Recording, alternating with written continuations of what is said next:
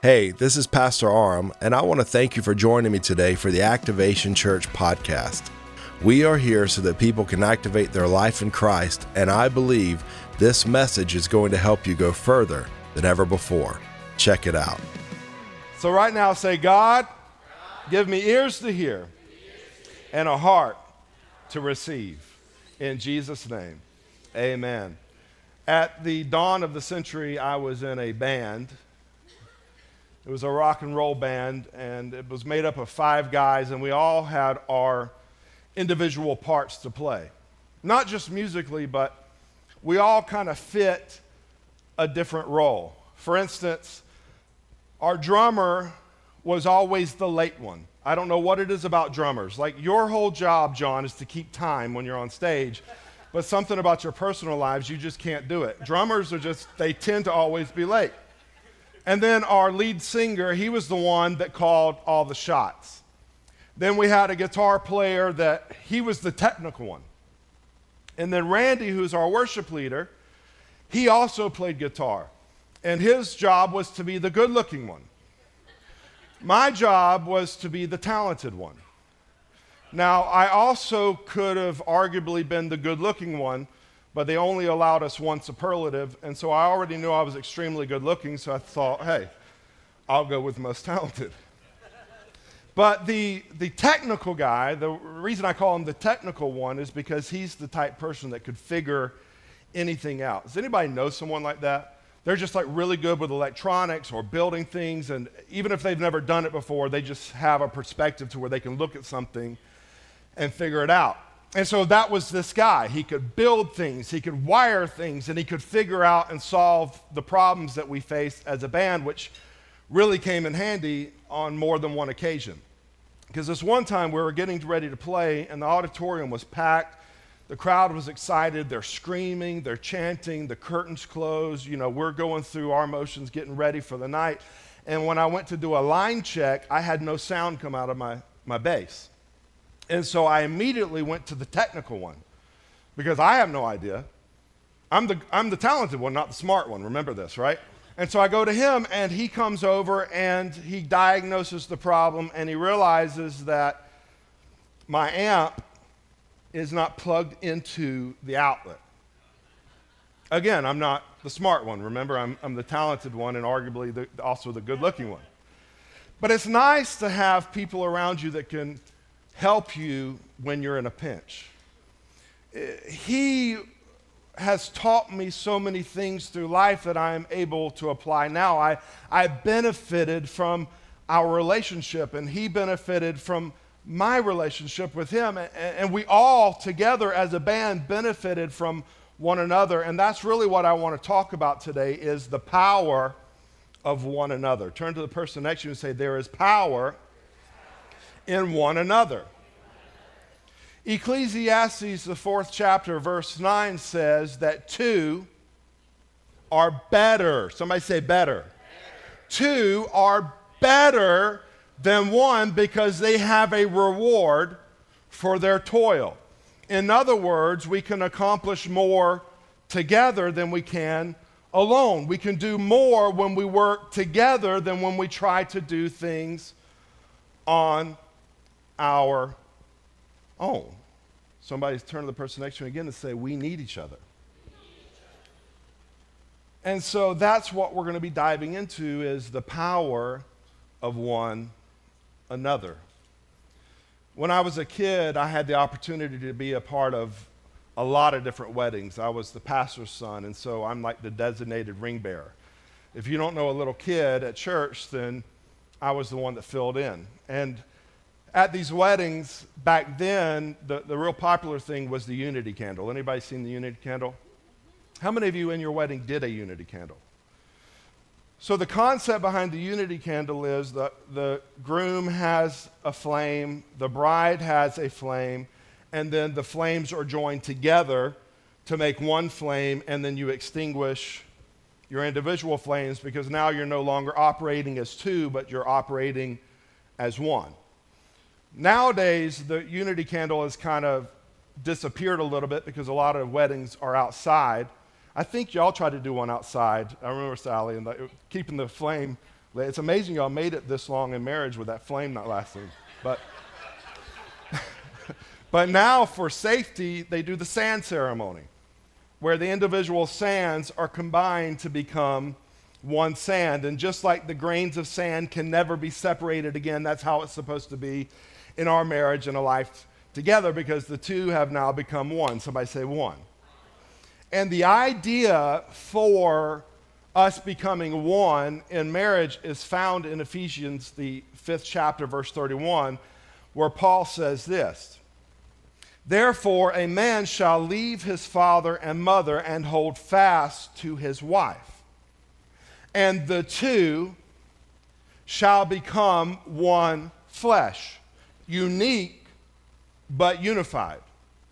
We are unique, but we are also unified. If you don't understand that, then you're going to struggle in a relationship. You, you have to get comfortable with the fact that we are all unique. How many of you know we all have different personalities? We have all di- have different pasts. We all handle problems and situations differently. So we're all different in here. We all have different opinions, yet we are also unified, called to no longer live as an individual, but to live together, to work together with one heart, one soul, one mind, one vision. Why? Because we are now no longer two, but we are one. But Paul goes on to say in verse 32, and here's what I want you to see. In verse 32, right after he says that the man should leave his father and mother, hold fast to his wife, and then the two now become one flesh. He says this He says, This is a mystery, it's profound. But I am saying that it refers to Christ and his church. Marriage is nothing more than a picture of Christ and his church. The big idea is that, oh, I love this. The big idea is when we come into Christ, we are all joined together and made one together with Christ. Just like the husband and wife become one, when I come into Christ and you come into Christ, we become one. We're still unique, but now we are unified and we are called to live with one heart, one mind, one vision. Why? Because that's where we begin to prosper and succeed. We are in this thing together. Turn to the person next to you and say, We're in it together. You may not look like me, thank goodness. you may not dress like me, but we are connected. Somebody say connected. You, it's important for you to understand that we are all designed by God to live within community. We are all created by God to thrive within community. We were never intended to do life alone. As a matter of fact, when you decide you're going to do life on your own is when you start to step out into a dangerous area. It's actually when you become the most vulnerable to the attack of the enemy. The Bible teaches that he goes around like a roaring lion, seeking whom he may devour, right? Have you ever watched the Nature Channel? The lion doesn't go after the herd, the lion targets the one that has been separated. Why? Because they are vulnerable. If they're with the herd, the strength is within the herd, the strength is within the pack. The lion stands no chance against all of them when they are unified and living together. And that's how God has designed us to function in this life. If you go all the way back to the beginning of time, when God created Adam, he's the first human being. He's the only human being on the planet. God places him in a perfect environment. There are no problems. Not only that, he has 24 hour a day, seven day a week direct access to God himself. It's a pretty good life. Yet when God looks at Adam, he says, This is not good. Why? He says it's not good for man to live alone. So, what does he do? He creates for him woman, a helper, someone who can bring something to the table that he does not have.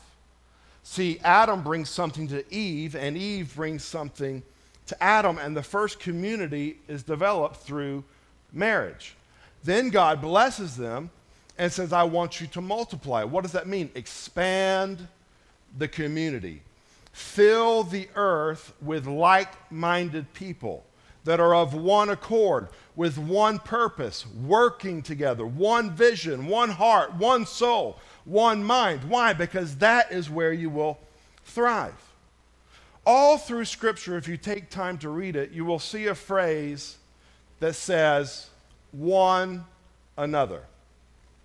It'll say things like, love one another, show hospitality to one another, encourage one another, build one another. If you find fault with someone, work it out and what? Forgive one another. Over and over and over again, we see the concept of one another. The Bible stresses our need for one another. The Bible teaches us how to relate to one another. See, we all want to act like it's my own personal Jesus. No. We are all one with Him, which means we are one with each other. If you go through the Ten Commandments, the first four commandments have to deal with how we relate to God. The last six are all about how we relate to one another. Why? Because when we function properly together, that's when we thrive. When we function together properly as the church or the body of Christ, that's when we step into purpose. That's when we step into destiny, not just individually, but corporately. Why? Because your individual destiny, hear what I'm saying, your individual destiny is connected to each and every one of us corporately. Jesus did not just die to forgive us of our sins. If you're taking notes, you can write this down. This is important. A lot of people don't teach this, but scripturally, if you walk through, you'll see this all through the Bible.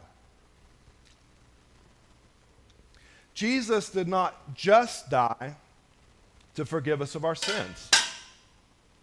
Anoint it, Lord. Jesus did not just die so that we could get from here to heaven. So Jesus doesn't just save us from our sins, Jesus also saves us to his body. Are you seeing this?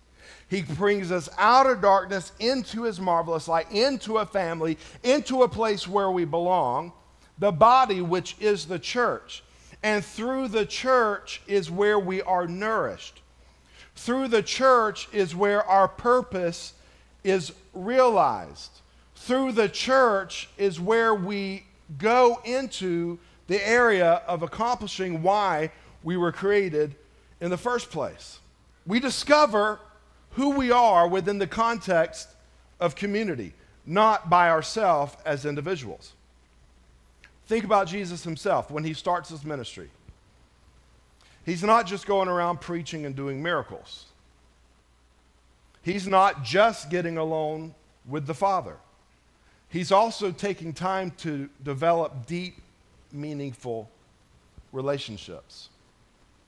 When the church is first formed in the book of Acts after the ascension of Jesus, the church was not an organization.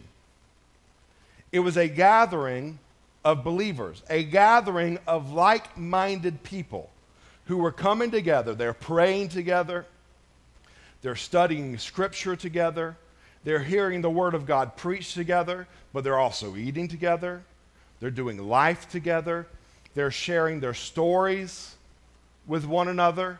And the Bible says that they grew day by day.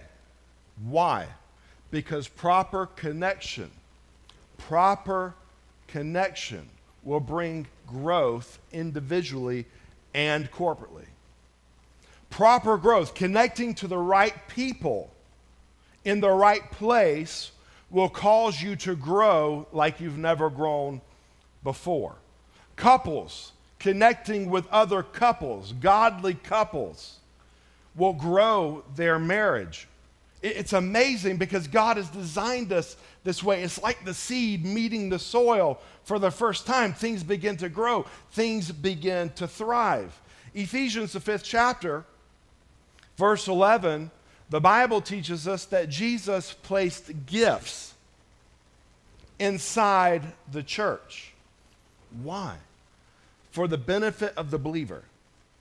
So, one of the purposes is to benefit the individual believer to reveal their purpose and help them in their call. But it also says that we the gifts equip the saints not just for the work of ministry, their work of the ministry, but also to build the body. See, you've got to get this this morning. Please catch this concept that Jesus often meets our needs through one another. Jesus often meets our needs through those he has connected us to. Watch what Paul says in 2 Corinthians, the seventh chapter. Verse 6, this is what Paul says God who comforts the downcast. So God is bringing comfort to the downcast. God who comforts the downcast comforted us by the coming of Titus. Do you see that? God could have comforted him by a angel visit. God could have comforted Paul with a scripture. God could have comforted them with a miracle, all of which God does, all of which God still does. But in this particular instance, God comforts Paul in his season of trial by sending a friend. Why? Because God will often meet our needs by the people he has surrounded us with. I've told this story before, but it's the story of a man who was in an area of town that started to flood. And the water started rising. It got higher and higher to where he had to climb to the second story of his home, but the water kept on rising to where finally he got on the roof of his home and he began to pray and plead with God God, please rescue me from this dire situation. About that time, a rowboat comes by. Dude looks up and goes, Hey, man, you need a ride? Guy says, No, dude, I'm, I'm trusting God. Rowboat leaves. Guy continues to pray, God, I believe that this day you're going to save my life. You're going to rescue me from this flood. About that time, a motorboat comes by. Guy says, Hey, man, you want to ride? I am waiting on God. I have faith. I have prayed. And I believe that God will meet me at the point of my needs. Man leaves. Guy on the roof continues to pray. A helicopter comes, drops a ladder. Get on. We'll take you to safety. No need. I'm standing alone on the Word of God, the B I B L E. Helicopter flies off. The water keeps on rising until finally the man drowns. He dies. Now he's standing in heaven, angry. And he goes to God and says, Why didn't you answer my prayer when I asked for you to save me from the flood? And God looked at him and said, I sent a man in a rowboat. I sent a man in a motorboat. And finally, I sent a man in a helicopter, and you sent them away. Somebody needs to hear this today because you're going through things in your life that are challenging, and you're trying to do it on your own. And you need to realize that many times your answer, the thing that you're praying about, can be found in somebody that God has connected to you. Listen, there are times where it's absolutely necessary to get alone with God, and we should. we should take time to get alone, to pray, to be quiet, to study Scripture, to receive wisdom and direction from the Holy Spirit. Absolutely, 100%, we should all be doing that. But we also have to realize that sometimes the answer you are looking for will be found in a person. 1 Kings 17 illustrates this beautifully. Elijah has just spoken the word of God that has brought a drought on the land. That means there's no water. When water stops, food gets scarce. So, because Elijah has a connection with God, God is going to provide. Hear what I'm saying God is a provider. God is good, and He will take care of His children. The reason we miss the blessing sometimes is because we're looking for it to come in a way that we did not expect it to come. So God tells Elijah, I want you to go down to this brook. There's going to be water at the brook, and I'm going to feed you. God Himself is going to do it. God sends ravens to bring Elijah bread and meat. Like we think it's cool that we can do like Uber Eats and they deliver it to our door. I'm talking about ravens flying to your house and leaving you a meal. No delivery fees. That's what's happening for Elijah. Why? Because God provides for his people. Turn to the person next to you and say, God provides for his people. But there comes a season where the brook begins to dry up because there's been no rain. And God tells Elijah, catch this. He says, I want you to go to Zarephath because I have prepared a widow for you. So watch what happens. I'm going to pick up 1 Kings 17, uh, chapter 17, verse 10. So he arose, Elijah arose, and went to Zarephath.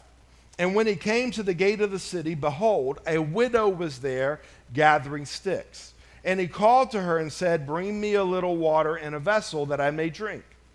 And as she was going to bring it, he called to her and said, Bring me a morsel of bread in your hand. And she said, As the Lord your God lives, I have nothing baked, and only a handful of flour in a jar and a little oil in a jug. And now I am gathering a couple of sticks that I may go in and prepare it for myself and my son that we may eat it and die. I've only got enough food to last me one more meal. I'm going to make sure that it's me and my son that eat, and then we're going to die. Are you following the story so far? Elijah said to her, Do not fear. Go and do as you have said, but first make me a little cake of it and bring it to me. And afterwards make something for yourself and your son. For thus says the Lord, the God of Israel The jar of flour shall not be spent, the jug of oil shall not be empty until the day that the Lord sends rain upon the earth. And she went and did as Elijah said and she and her household ate for many days. The jar of flour was not spent, neither did the jug of oil become empty, according to the word of the Lord that Elijah spoke. According to the word of the Lord spoken by Elijah. I love this story because Elijah is in need of food and water. God, up to this point, has provided by the brook, He's provided by the raven, but now the brook is run dry. Elijah's in need, and God says, I have prepared for you a widow. I have prepared someone to meet your need. But at the same time that God was preparing the widow for Elijah, God was preparing Elijah for the widow because he needed food and she had it. But she needed a miracle, and Elijah knew the miracle worker. They were friends that were mutually benefiting one another. She had what Elijah needed, Elijah had what she needed. That's how the body works. We mutually benefit one another because the gifts that are in me were deposited there for you. The gifts that are in you were deposited there for me. And if I can begin to honor the gift in you, if I can begin to encourage the gift in you and begin to build you up, then your gift can then become an encouragement to me and begin to build me up. Iron begins to sharpen iron. Hear me, we are not designed to do life alone. God has deposited in each of us gifts that are needed for one another. That is why the church is so valuable.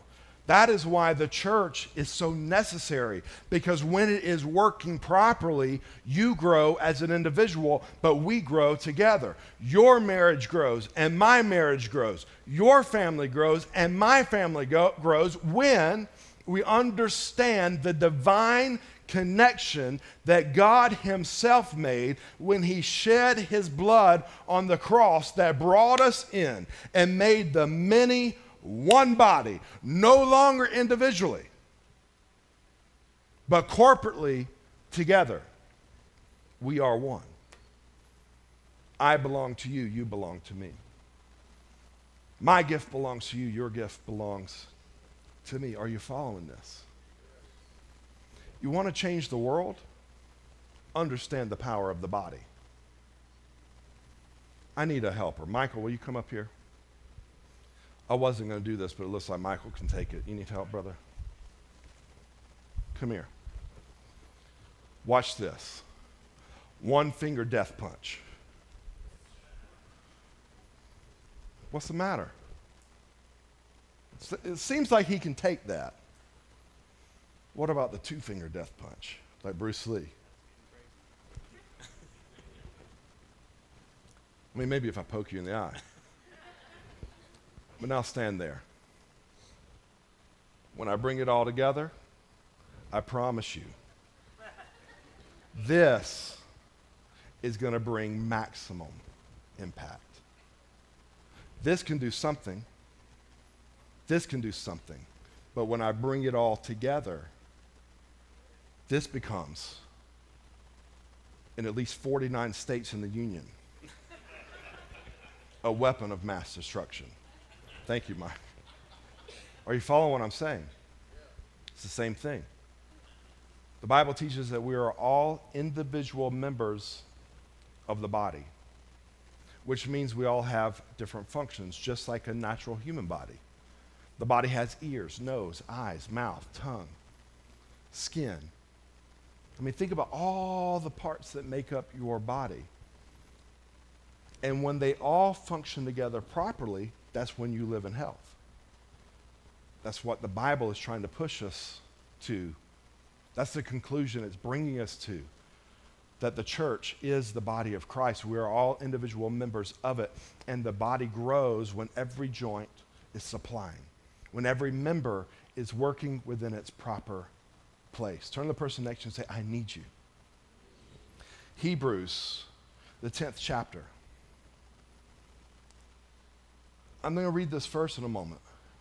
But I need you to understand the, the concept of mutually beneficial, which means it's a give and take. Somebody say give and take.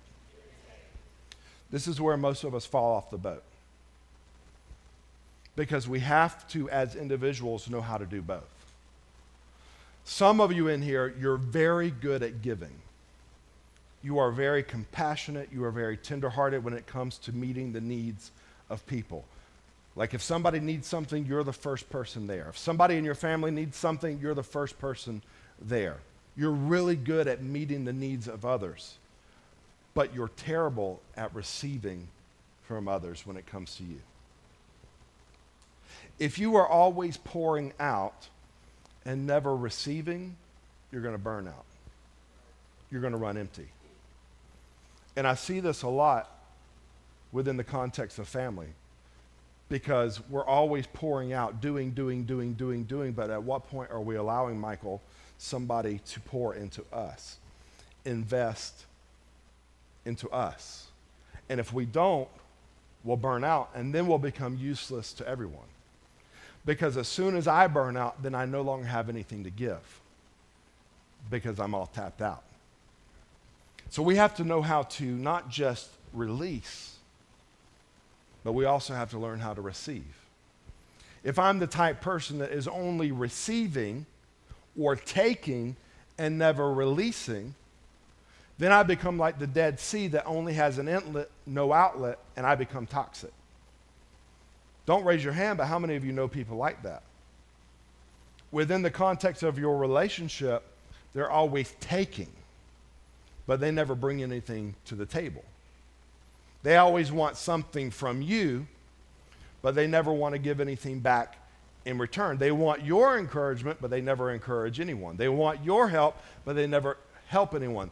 If you're that type of person, you become a very toxic person that people want to pull away from. So we have to learn within the context of relationship that we have to learn how to work together and mutually benefit one another. Because there are going to be times that you may be down and you need somebody to lift you and encourage you. But at the same time, there may be times that I'm down and I've got to have somebody there to lift me and encourage me. It's like a seesaw. We're working together, going back and forth. When you're down, I lift you up. When I'm down, you lift me up. That's how the body is intended to work together. Hebrews 10 24. The Bible says, And let us consider how to stir up one another to love and good works. How to stir up one another. Man, the power of stirring somebody up, the power of encouraging somebody. I was telling Bob this morning, as human beings, we tend to rise or fall to the expectations of people. And so sometimes, if you just expect somebody to explode and do something great, you can encourage them into that greatness because you're lifting them up, you're building them, you're encouraging them. Listen, as your kids start back school this year, you want to see something change in their academic life? Begin to encourage them. Begin to, begin to tell them that they can do it, that they're smart enough, that they're good enough, that their identity is firm and secure in Christ Jesus, that they are beautiful, that they are fearfully and wonderfully made by God. Begin to build one another up. Begin to encourage one another. He says, stir up one another to love and good works. Verse 25, the one that we like to put white out on. I like to be encouraged. But verse 25 says, not neglecting to meet together, as is the habit of some, but encouraging one another, and all the more as you see the day drawing near. Not neglecting to meet together. Why is it important that we don't neglect meeting together? Because our strength comes from one another.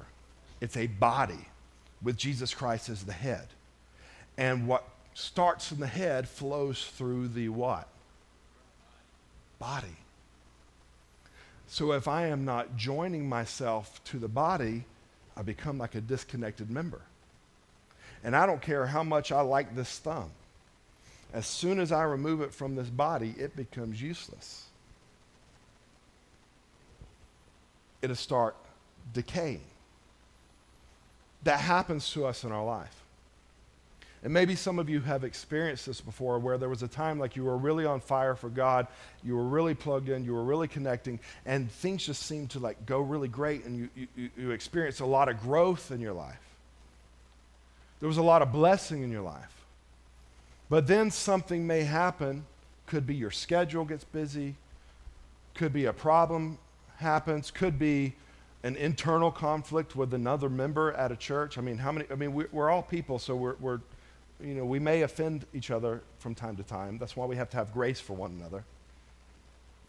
But something happens, and because of that, you disconnect yourself. That happened through COVID. A lot of people disengaged, disconnected. And because of that, you begin to decay things that you once had, passion that you once had for your purpose, begins to decay. Why? Because you have removed yourself from the body. And it may not happen overnight. But if you stay away long enough, you'll start to see that the little by little becomes more and more in your life. So Paul is pleading with us through the Word of God do not neglect the coming together. As we move into a new school year, we need to make it a practice to come together.